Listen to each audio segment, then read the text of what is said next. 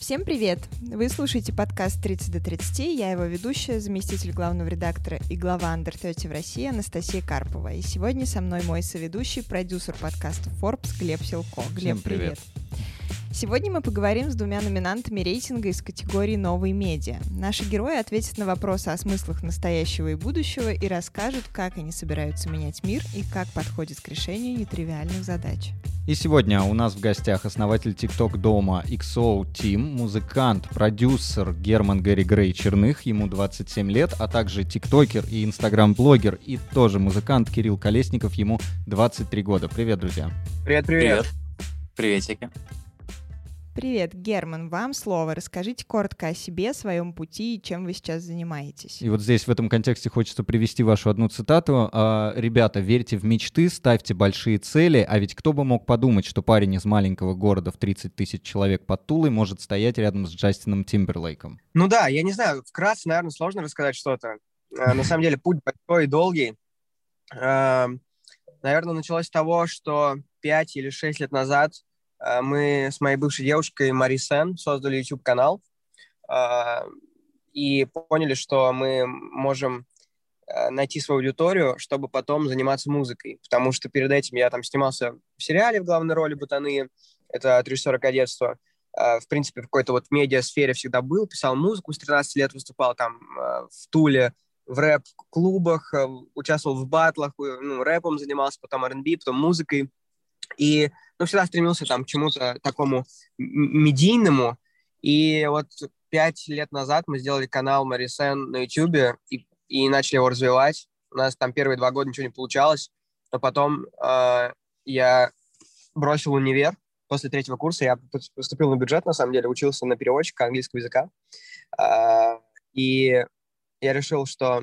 Ну, я начал сниматься в сериале, мне не хватало времени уже на учебу, и какой-то момент сериал закончился. Мы понимаем, что, ну, денег особо, не особо нет, потому что, ну, сериал закончился, и остались только там эпизоды в некоторых сериалах. И мы думаем, ну, есть YouTube, мы знаем, что наши знакомые популярные, там зарабатывают за один пост в Инстаграме, как аренда нашей квартиры, 40 тысяч. А, вот, и мы очень были шокированы от этого, что так можно. И плюс мы очень хотели заниматься музыкой, а аудиторию найти. Мы подумали, что можно через блогинг. И начали заниматься каналом. И я 4 месяца подряд просто не спал ночами и днями. Мы снимали по 20 роликов в месяц. Они были очень качественные, супер-супер э, разные. И в какой-то момент просто, ну, все взорвалось в январе. И в январе там у Марисент вместо там 15 тысяч подписчиков на YouTube стало 250 тысяч. И потом э, уже по- пошли рекламы, рекламы. И в какой-то момент мы через год, там, у него уже было более миллиона, и у меня был канал уже популярный. Мы создали реалити-шоу XO Life про нашу жизнь и начали продюсировать блогеров. Это было в сентябре, три с половиной года назад, четыре почти года. Мы набрали ребят, в которых мы верим, открыли им YouTube-каналы, э, сделали реалити-шоу, сейчас на нем 6 сезонов и более 100 миллионов просмотров. И ну, просто начали продюсировать ребят, нам это интересно. Мы единственные, наверное, в России, кто с нуля спродюсировал такое количество ребят, которые дошли там до цифр в миллион подписчиков. Потому что в основном там все наши там, знаю, агентства, другие конкуренты, они берут уже популярных блогеров, подхватывают и помогают им. А мы именно вот с нуля создаем э, звезд. Вот. Ну и вот год назад основали э, TikTok Дом XO Team. Вчера снимали э, ви- видео с Филиппом Киркоровым. Э, Филиппу. вот. Да, Киркоров активно интересуется новыми медиа в последнее Да. время. Да. год очень сильно изменилось почему-то отношение к нам. Мы, на самом деле, делали очень классные, крутые проекты. Мы там в прошлом году сняли полнометражный фильм «Это любовь», который сейчас на монтаже. Обязательно вас позовем на премьеру. Э, Мы сняли такой в стиле Netflix фильм про, про любовь с э, актерами молодыми. Э, Вот, и в целом мы очень много всего делали до, до ТикТока, но только ТикТок нам дал какое-то вот это вот всеобщее российское признание, хотя это, наоборот, ну, странно, потому что это более легкая платформа, да, там мы на YouTube делали невероятные вещи, у нас там э, невероятный продакшн, мы снимали кучу клипов, кучу всего, но 15-секундные ролики сделали нас более медийными, вот, и весь шоу-бизнес там она стала говорить. Вот, это забавный, забавный, интересный факт. Вроде от, от, чего не ждешь, получаешь больше, чем от того, что ты там, на что надеешься. Ну, о будущем вашей сферы мы еще поговорим, Кирилл. Теперь тот же вопрос э, уходит к вам. И э, у вас любопытный факт, что к творчеству в некотором смысле вас привело, за, привели занятия паркуром. Вы даже и на соревнованиях международных э, выступали. Расскажите. Так, вам прям всю историю с самого начала? Ну, коротко. Прям каждый день жизни можно а, Ну, начну, наверное, вот с самого начала занятия паркуром, потому что это все-таки связанные вещи. Вот, начал заниматься паркуром 9 лет назад уже примерно. Да, а, просто шел из школы, я на тот момент был в сборной России по легкой атлетике, вот, шел из школы домой, увидел, как парень делает сальто с турника, мне безумно понравилось, я просил его научить, он меня научил, я быстро сразу научился сальто, там, ну, минут за 30 на самом деле. А, и все, я как-то с ним сразу подружился, он меня в компанию там паркурщиков вел, и все, начал так общаться со всеми, тренироваться, на улице тренировались, а, и начал ли получаться разные трюки, сальтухи, вот. Uh, то есть очень быстро набирал уровень, то есть через два года где-то, ну да, где-то так, уже начал на соревнования ездить по России, вот, различные. Где-то выигрывал, где-то нет. Вот через три года начал выигрывать вообще везде, по всей России. И тогда как раз-таки я заснял видео, где я первый в мире сделал двойное переднее сальто на траве. Ну, то есть до меня никто вообще не делал. Я как инноватор был. Это прям Видно. очень круто считается. Что, что в гимнастике, что в паркуре. Вот. Я тогда сделал это сальто, вставил вставку просто по приколу почему-то. Я тогда, пос... я тогда еще английский изучал постоянно. Мне прям нравилось. Вот. Тут я фильмы часто на английском смотрел. И вставил вставку из фильма «Пипец». Ну, Кикэс. Mm-hmm. Вот. И вставил оттуда вставку, типа, этот, э, а, что там, «Who are you, man?» И я он там что-то говорит, who are you, man? И я вставляю под эту мелодию, под это, сука, I'm Кирилл Колесников.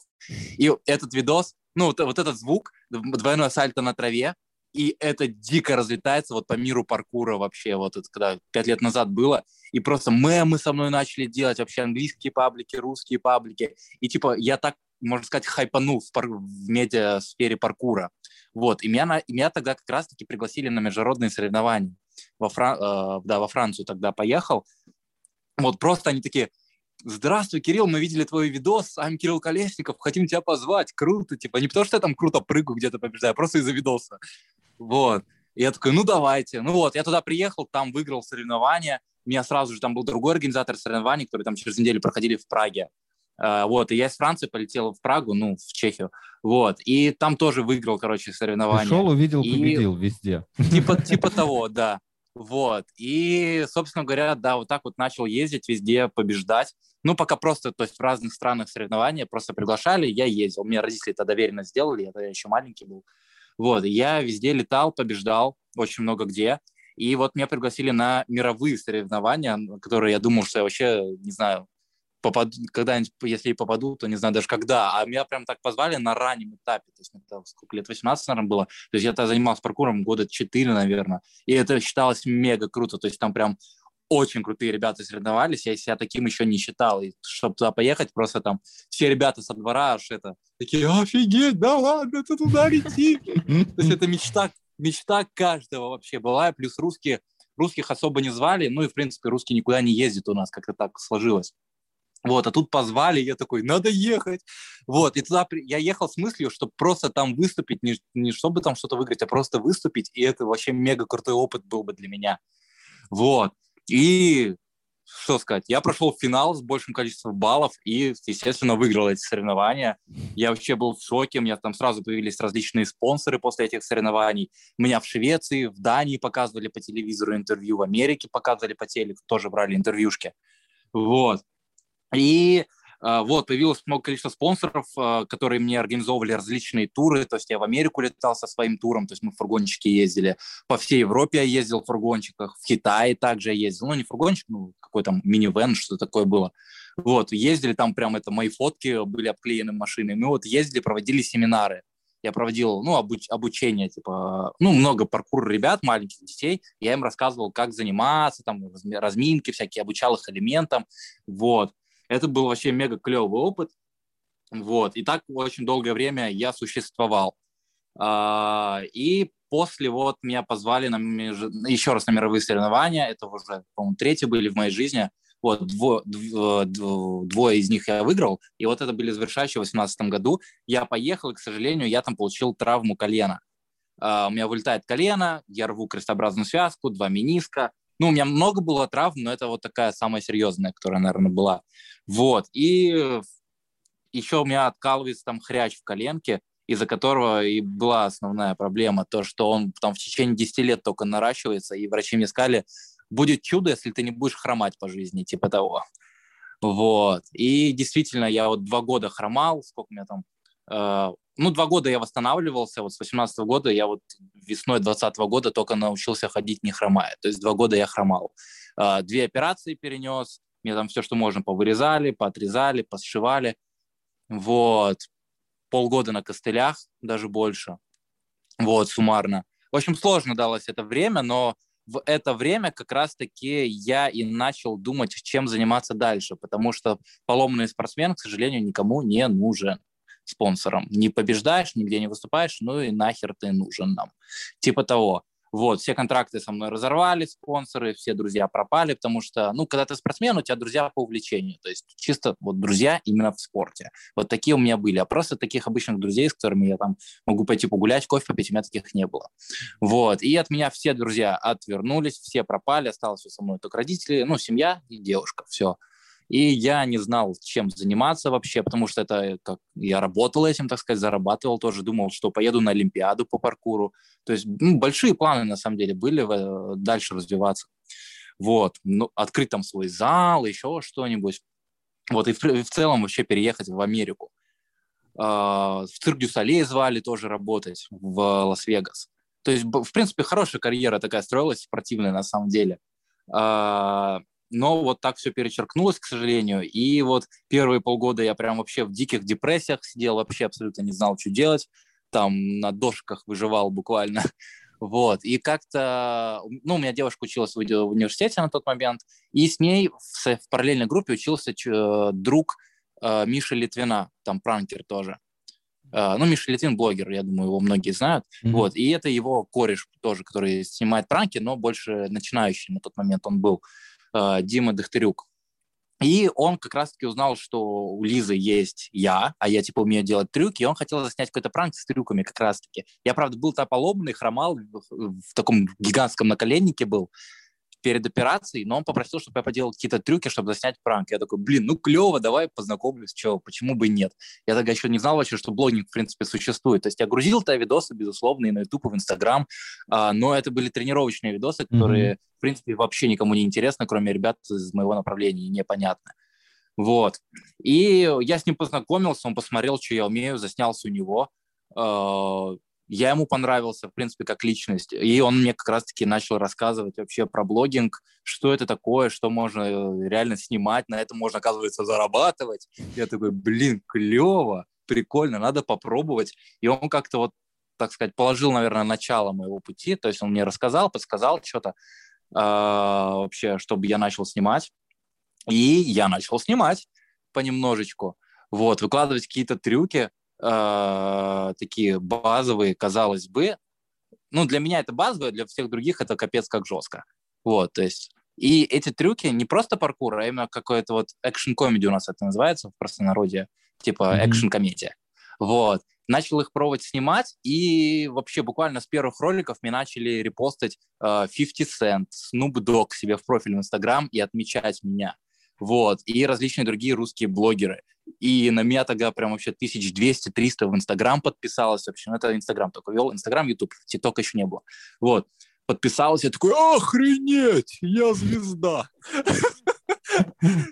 Вот ну, типа, когда такие личности прям репостят, это, я не знаю, ну, это безумно круто. То есть ты такой, блин, твой труд оценили просто легенды мировые. Это очень круто. Вот, это меня еще больше мотивировало. И вот я решил попробовать снимать ТикТок, то есть грузить свои видосы туда. Mm-hmm. Точно так же.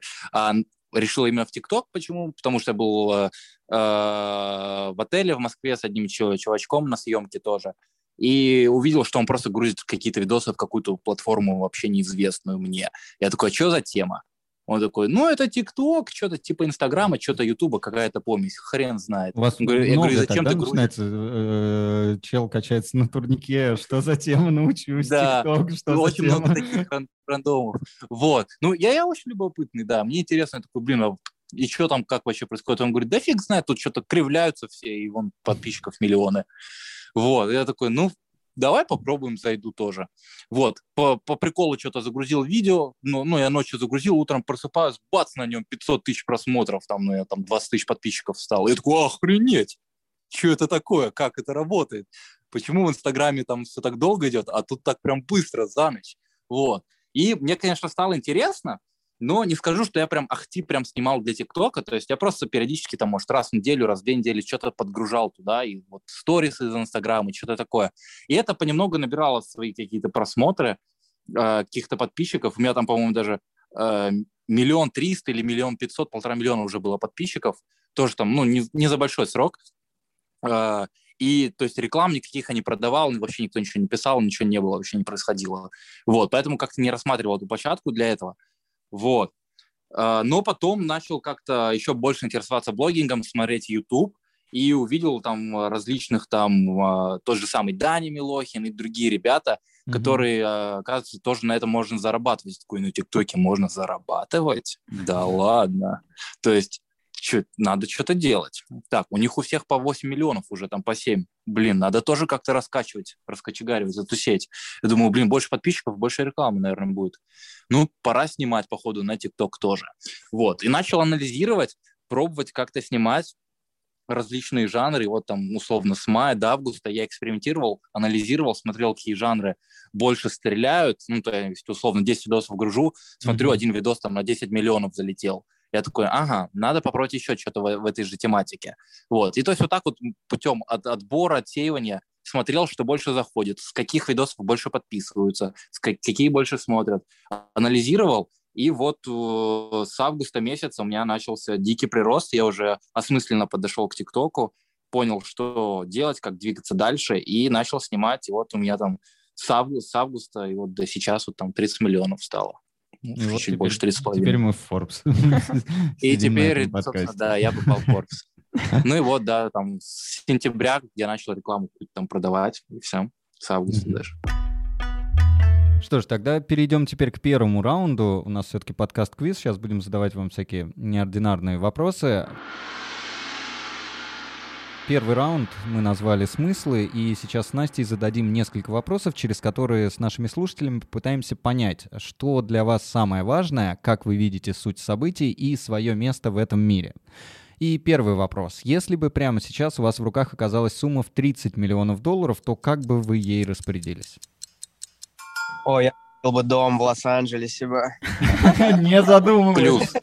Можно плюс поставить. Первый раз человек сразу отвечает на этот вопрос. Да-да, ну а что, очевидно. Ну, то есть вот у меня есть доска желаний, и я на доску желаний выбирал себе дом в Лос-Анджелесе, ну, то есть конкретный дом, потому что все говорят, что надо выбирать что-то конкретное. Я там выбрал, как раз он 20 миллионов, по стоит. Вот, 10 миллионов, ну, 10 миллионов останется там, ну, инвестирую куда-нибудь, что-нибудь открою, продакшн какой-нибудь открою, еще что-нибудь сделаю. Угу. Так, заворачиваем дом. Хорошо. Кирилл. Новую куплю парочку. Model X куплю и Plate. Вот. Я бы тоже поддержу, купил бы себе дом сразу все было. Это прям моя мечта тоже туда свалить.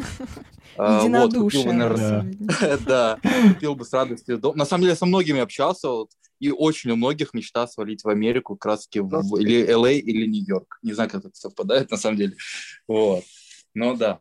Вот. А, я бы, ну, я, я хочу очень в LA, потому что там очень клевые Э, места для занятия, для моей деятельности, для паркура. Там очень крутые залы есть, и, в принципе, очень поддерживается это государством. Вот, это, в принципе, поэтому я хотел туда и до сих пор хочу. А, вот, поэтому, да, с радостью бы хотел бы себе дом, купить пару квартир в Москве, чтобы сдавать. Пару. А, может, какое-нибудь коммерческое помещение. А, открыл бы свой зал, точно.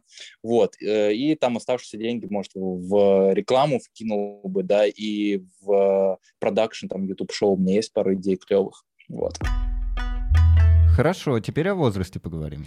А в нашем обществе, в России, особенно в последнее время, цифра 30 для людей почему-то стала пугающей. Что для вас значит рубеж, этот 30 лет? Вы когда-нибудь вообще задумывались об этом? Для вас это важно или это просто цифра?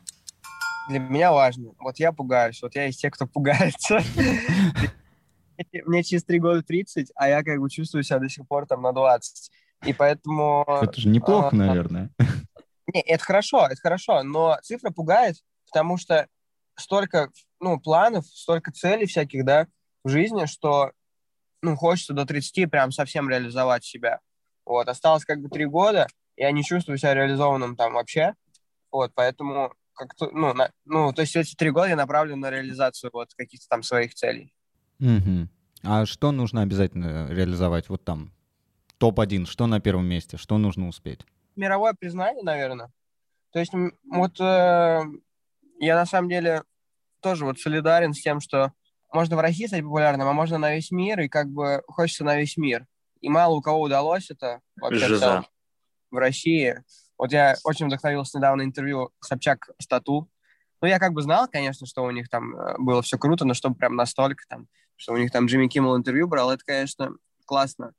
Вот, но очень, очень жалко, что Россия так, ну, держит тебя как-то. Уже столько всего здесь сделано, что э, такой думаешь, блин, ну я же могу там, типа, завтра уехать в, в Америку и там все строить. Но потом такой думаешь, ну здесь же столько всего, здесь столько людей у меня. У меня там сейчас, у нас сейчас на продюсировании получается больше 20 блогеров, и у меня работает на меня 45 человек сейчас. Ну, именно там продакшн, менеджер и все. И как бы, ну, ты такой думаешь, ну, ты, ты же сейчас, вот я уеду сейчас, и тут же все будет ломаться. вот. И, ну, корни вот эти вот э, немножко пустил, но думаю, что все получится. Охотно в это верим, желаем успеха. Кирилл? Ну, что могу сказать? Когда мне лет 15 было, я помню, я очень боялся, что мне будет 20. То есть э, мои сверст... не сверстники, а вот мои коллеги по паркуру, тоже по спорту, говорили, будет 20 лет, ты поймешь, кошмар, умирать будешь. Ужас это. Вот. Uh, в итоге что? Ну, только разминаться надо теперь на полчаса больше, типа суставы подламывают, бывает, если тренируешься много, но в целом... Ну, пока на типа погоду не реагирует, нормально еще можно. Не, коленка реагирует уже на а. погоду. Да. Вот, но в общем целом, на самом деле, ну, то есть я боялся этого возраста тоже, что будет 20, капец, это же так много. Но по факту мне вот уже 23, типа абсолютно нормально себя чувствует, то есть ничего не поменялось. Вот. А, опять же, только вот физические какие-то темы. То есть я думаю, после 30 то же самое будет. Вот. Но, конечно же, э, это, ну, у, многих такая тема, то есть э, многие ставят меня много знакомых тоже такие, блин, после 30 работать не хочу, хочу до 30 все успеть. И я, в принципе, на самом деле так же, то есть хочется как-то вот до 30 успеть вообще э, стать полностью, наверное, как-то финансово независимым, чтобы все уже как-то было. И потому что с 30 там, до 40, там, до 50 даже, вот у меня папа, у меня папе сейчас 44 года, он тоже делает сальтушки, я его научил, ну, представляете, бегает кроссы по 10 км каждый день, делает сальтухи, парочку со мной на пару бывает, тренируется. То есть вот это, вот он мой реально... Ему тоже надо тесток? Может быть, да. Я такой смотрю, ну, как, бы, как ты это делаешь? как раз. Тебе, я такой, тебе 44. А он прям очень круто делает. То есть вообще такой молод, ну, молодежный прямо. И вот он меня очень сильно вдохновляет этим, наверное. Вот, и то есть, э, смотря на него, я не боюсь цифры 30, и, тем, и еще и даже и 40 теперь не боюсь. Вот, то есть, и поэтому до 30 хочется как-то, да, вот это вот все реализовать. Вот правильно сказал Герман, что реализоваться как-то хочется до 30, чтобы с 30 там, до 50, пока еще все равно тело будет живое, э, ты не будешь там это с тросточкой ходить, э, мог спокойно отдыхать, резвиться, тусить, не знаю, там, и наслаждаться жизнью. Мы же пришли наслаждаться, а не мучиться. Ну, кстати, вот к слову того, что да. вот э, Кирилл говорит, что там колено там побаливает или еще, вот мне сейчас 27, и я первый раз в жизни поставил там для себя челлендж нормально подкачаться. Ну, то есть мне это никогда не интересовало, потому что я, ну, типа, у меня все окей с этим, мне это как будто не нужно. Типа, девочкам и так нравлюсь, ну, типа, зачем? А, а, а для себя такой, ну, я же, типа, не толстый, никакой, не особо худой, обычный, типа, ну, понятно, что там нет у меня пресса, ну, и ладно. Вот, но полтора месяца назад Уилл Смит выложил пост, э, где он э, такой голый и говорит, что вот я в самой ужасной форме в жизни, дайте мне три месяца, и я буду в отличной форме. И он э, делает этот челлендж, и я начал тоже это делать вот полтора месяца назад, и ровно через неделю, как я начал это, Уилл Смит выложил меня к себе постом в Инстаграм, Uh, вот. И теперь я вот полтора месяца последние занимаюсь спортом, там, через день я хожу в зал, э, чуть-чуть еще занялся большим теннисом, боксом, и как бы я сейчас себя чувствую, наоборот, э, в лучшей своей форме, которая когда-либо была. То есть там э, у меня и мышцы лучше стали, и тело более рельефное. Поэтому там, ну, еще через полтора месяца я буду еще круче себя чувствовать. Э, поэтому, ну, тут неважно там, сколько тебе лет. Вот я в 27 первый раз стал сильнее, не знаю, у меня появилось Выше, больше мыслей, больше, больше, не знаю, сил реально, потому что, ну, спорт — это круто. Ебой! Yeah, Давайте перейдем ко второму раунду. Мы назвали его «Делу времени». Сейчас мы с Глебом смоделируем для вас несколько ситуаций, в которых может оказаться каждый, кто связан с новыми медиа. Аккуратно взвесьте все за и против, прежде чем отвечать. Проявляйте находчивость. Помните, что каждый выбор влечет за собой последствия. Выиграть в моменте или сделать ставку на долгосрочную стратегию решать вам. Глеб, первая Первый ситуация. вопрос. Вы задумали смелый проект под видом сумасшедшего проникнуть в специальное закрытое заведение, но о нем а, высказываются не иначе, как цитата «человеческая крысоловка, куда легко попасть, но откуда невозможно выбраться». Конец цитаты. И даже если вы сможете туда проникнуть, не вызвав подозрений, шансы выбраться даже сейчас издалека еще кажутся чуть ли не призрачными. Хотя на вашей стране даже есть правозащитные организации, юристы в теории могут помочь. Если откажетесь от проекта, то в сущности ничего не потеряете. Решится ли на такую историю? И если да, то как к ней готовиться? Прикольно. Был у меня случай один жизненный. Два даже. Э, забер... Даже три, вру, три случая было. Э, в Москве, в горах в Италии и в этом, в Санкт-Петербурге. Два раза залезал в зал, через форточку в закрытый прям полностью ночью. В Ргувк в Москве залезали в зал потренироваться ночью. Нас охрана потом выгоняла оттуда под утро, спалили. Вот. В Питере тоже нас выгоняли, там полицию вызывали, мы там такие, ой, извините, простите, пожалуйста. Ну, мы по приколу, как паркурщики, лазили. И в Италии а, это еще прям паркур времена, когда мы были кочевниками, это было модно мы забрались в какой-то продуктовый магазин через крышу, вообще полностью был закрытый магазин, мы полезли на крышу спать, увидели там открытое окно, и там типа можно было спрыгнуть, то есть невысокий магазин, такой одноэтажка. И мы такие, блин, ну там будет прикольней. Вот, и мы прям внутрь забрались и спали в магазине в продуктовом. Вот, и, ну, вот, то есть вы представляете, такие стеллажи с продуктами и так далее, там никого нету, и мы такие в этих, э, в sleeping bag, как называется, спальные мешки, в спальных мешках спим на полу. То есть мы даже что-то это, будильник не поставили, не сообразили, просыпаемся с утра, потому что у нас будет уже охрана, такие, типа, что вы тут делаете? Мы такие, ой, извините тоже, мы так это, спать негде, бомжи, сорян. Вот, поэтому, в принципе, такие случаи у меня уже были похожие. Вот, а так, конечно, ну, нужно что, я бы с радостью слазил, это же прикольно, это авантюризм, ради таких моментов вообще стоит жить, мне кажется. Вот. Э, просто изучить все подробно, взвесить все за и против, и э, а, а, изучить локацию всю, вот. Главное взять с собой камеру и гнать. И 24 часа челлендж. Да, это было... У меня, у меня по-моему, не было таких случаев в жизни, вот, но... Но это не значит, что их не будет. Ну да, да. Ну да, тем более мы теперь познакомились с Кириллом, вот, в спальных мешках, теперь куда-нибудь на заправку, я не знаю, куда-нибудь еще. А, в общем, мне вспомнился мой, один из моих любимых сериалов «Локация ДПП», это «Бумажный дом», вот, где они проникли там в банк, вот, поэтому мое мнение, что если реально все просчитать, все четко спланировать, можно все в этой жизни. И почему бы нет? Класс. Э, на самом деле этот вопрос отсылает нас к реальной истории э, журналистки Элизабет Джейн Кокран, писавшей под псевдонимом Нелли Блайн. Она притворилась в свое время сумасшедшей, разыграв перед консилиумом врачей целую сцену и оказалась в лечебнице Блэквелл.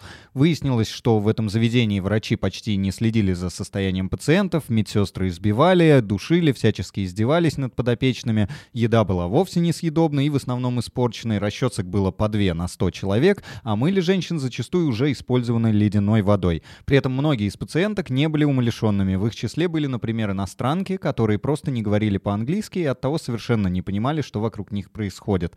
С помощью адвокатов Нелли удалось через 10 дней выбраться из больницы и написать материал. В заведении прошли увольнения, а за новым руководством и ситуацией установили строгий контроль. Такие дела. Что ж, перейдем ко второму вопросу. Э, такой, на мораль. Э, вы случайно узнаете, что ваш близкий друг как-то замешан в масштабной коррупционной схеме, о которой пока никто не знает. Вы понимаете, что если расскажете об этом, то разгорится скандал, и влиятельные чиновники наверняка послуж... Э, понесут заслуженное наказание. Но вот как сложится судьба вашего друга, это вопрос. Он точно станет фигурантом уголовного дела, и ему может даже грозить срок. Решится ли на публикацию материала, чтобы наказать коррупционеров? Очень сложный вопрос. Это Согласен. прям... Э, то есть я против там коррупции, против э, плохих вообще людей, но... Да, но и другу подставляется это вообще. Да, но и дружба, это очень важно, поэтому, ну, тут я не знаю, тут, наверное, от степени это дружбы, палка, от степени... Пал, да, от палка степени... двух концах. Да, да. Тут прям, я даже не знаю, как на этот вопрос ответить. Хорошо. Смотря какой друг, смотря какие чиновники. А каких не жалко было бы? Так спрошу. Каких не жалко? Сейчас главное вас под монастырь мне не подвести такими Не жалко самых подлых, самых подлых людей не жалко. Плохих не, людей не, жал, не, не жалко вот тех, кто писали, фу, у тебя ничего не получится, хуй делаешь, парашу, а потом, блин, ты поднялся, займи пять тысяч. Если они стали чиновниками. Окей, покараем их. Хорошо. Третий вопрос тоже про политику. Без этого сейчас никуда. Ну, вы сами видите. Представим, что одна из так называемых башен Кремля, то есть это объединение ряда влиятельных чиновников, которые связаны с элитами, к вам постучалась и хочет площадку, чтобы сливать другие башни.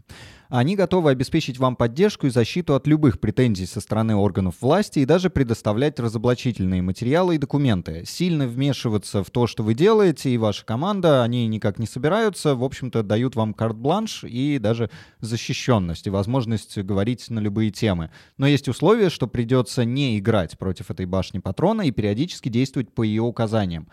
Насколько возможно сохранить независимость? Невозможно. Ну, типа, мне бы было бы это неинтересно, и это ну, уже зависимость, звучит как зависимость, звучит как кабала. Вот, поэтому, ну, я бы на такое не согласился, и абсолютно зависимость. И неправильно. Кирилл? Я полностью солидарен с Германом. Какая-то хрень. Насколько вообще искусство можно смешивать с политикой? Ну, я считаю, что кажется? можно, если тебе это реально интересно. Ну, то есть, mm-hmm. вот ну, допустим, есть э, такой художник Бэнкси, да, вот mm-hmm. он, э, по, по сути, какие-то, ну, политические даже, можно сказать, шаги делает и освещает какие-то современные проблемы общества. Вот, поэтому, в принципе, если человеку конкретно это интересна тема, то это всегда так было. Всегда, ну, часто было искусство связано с политикой, с, связано с проблемами общества вообще. С, э, искусство в целом отражает современность, отражает то, что сейчас у нас происходит в обществе, поэтому но если человеку, который делает это, то или иное искусство, это интересно, то он может высказывать свое мнение, я считаю. И это неплохо. Но если это, опять же, мнение, не купленное да, другими людьми. Угу, угу, понял. Кирилл? И я, я вновь полностью солидарен с ним. Действительно, единодушие у нас сегодня, как Настя сказала до этого. Что ж, хорошо, тогда перейдем к третьему заключительному раунду. Мы его назвали «Визионерство» поговорили о вас, о вашем месте в этом мире, посмотрели, как вы находите выход из всяких нестандартных ситуаций. И теперь хотим поговорить о том, как вы видите мир в перспективе, потому что 30 до 30 — это не просто рейтинг, это на самом деле глобальное сообщество молодых визионеров, которые уже начали менять мир и еще больше смогут изменить его в будущем при должном желании. И получается, что судьба многих людей оказалась в ваших руках. Какой же она будет? Представим, что от настоящего момента прошло 30 лет. Каким вы видите мир и себя к этому времени? Я думаю, что я хотел бы верить, что паркур в России признали бы официальным видом спорта, потому что это очень крутая тема. То есть он во многих европейских странах, там азиатских, уже это официальный вид спорта, который поддерживается государствами, строятся большие базы для развития и так далее. Но в России это хулиганство считается, приравнивают граффити, там, какой-нибудь экстремизму и всякой такой хрени. То есть паркур у нас вообще не поддерживается в России. Вот. И своими действиями по факту, типа, я все равно показываю паркур и спорт в своих видосах там в большинстве. И очень много ребят тоже, тех же самых паркурщиков и, в принципе, спортсменов видят, что э, можно все-таки подняться не только, ну, подняться, потому что, как это объяснить, э, в общем, лидеров мнений спортсменов очень мало в России, во всяком случае, которые прям вот вообще топы-топы. И я как-то мотивирую ребят, мне многие пишут, что, блин, круто, думал, что там после паркура можно в пятерочке разгружать вагоны, типа того. Вот. А тут можно какие-то новые пути развития э, найти. Вот. И, в общем, да, надеюсь, что паркур признают, ребята начнут больше еще заниматься, э, появится большое количество школ, возможно, от меня тоже, кстати, может быть, в ближайшее время. Будем наблюдать. Школа откроется, да. И, в общем, я за развитие спорта. Надеюсь, что спорт будет еще больше развиваться у нас в стране. Угу. Так, Герман. Мир а... через 30 лет. 57. Ну да, 30 лет, 30 лет большой очень срок. Я думаю, что мир будет еще интереснее, потому что технологии развиваются. А, и мне это очень нравится. Мне кажется, медицина будет еще лучше, потому что уже сейчас делают невероятные вещи. И все, что связано с технологиями, мне очень интересно посмотреть, что будет через 30 лет. Э, какие будут гаджеты новые. Вот. Для меня это всегда интересно, я всегда задумываюсь об этом. И, по сути, мы только родились в мире, когда там появились персональные компьютеры. Вот. А что будет там через 300 лет, через 100? Да даже через 30 какой будет iPhone? Э, и какой будет мир? И о чем будут думать там молодые люди? И будем ли, будет ли наше мировоззрение отличаться от людей, которым будет до 30, через 30 лет. Это очень интересная тема, и очень интересно взглянуть. Я фанат фильма, наверное, один из моих любимых фильмов «Назад в будущее». А, вот, поэтому... Да, это... Ну, я не знаю, наверное, будет что-то невероятно новое, и надеюсь, э, ну, люди друг друга не переубивают, э, ядерные бомбы не будут скинуты. Вот. Но в целом я за то, чтобы э, в России в целом разви- развивалась киноиндустрия. Я очень благодарен людям, которые снимали фильм э, «Майор Гром».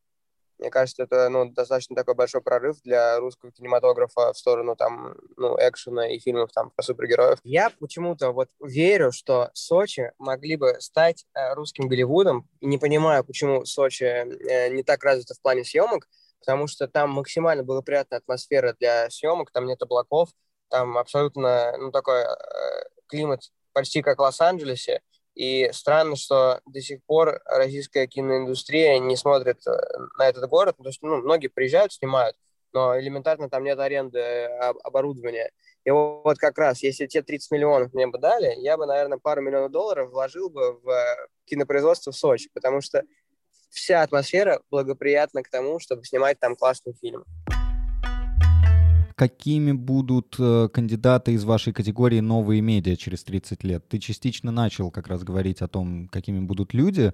Вот те, кто будут заниматься новыми медиа, искусством, творчеством, через 30 лет поменяются ли они? Будут ли, может быть, какие-то другие навыки и качества цениться? Да, конечно, конечно, я думаю, что поменяется, конечно, будет что-то новое. То есть, э, ну, даже вот там за пять лет, э, в, которой, в котором я занимаюсь там в сфере медиа чем-либо, все равно все меняется, все равно там ТикТок это все равно что-то новое. Э, через пять лет будет еще какая-нибудь платформа, где будет ну, что-то другое цениться. В целом, вот эта вот индустрия медиа и развлечений, она основана-то на одном развлекать людей, в общем-то. 90 там, процентов случаев это контент развлекательный, поэтому он, ну, он как и был развлекательный там, хоть в 70-х годах там э, были сериалы и фильмы, которые люди смотрели, смотришь американские фильмы, где дети едят хлопья и просто смотрят новую серию их любимого сериала, то я думаю, что, в принципе, вот именно это не поменяется. Люди все равно будут хотеть развлечения, зрелища, как э, раньше были гладиаторские бои, также и сейчас мы смотрим, да, там, какие-то там соревнования или, и все такое.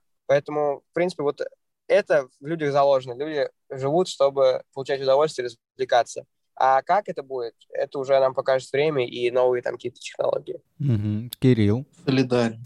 Все будут заниматься паркуром через 30 лет. Если выживут.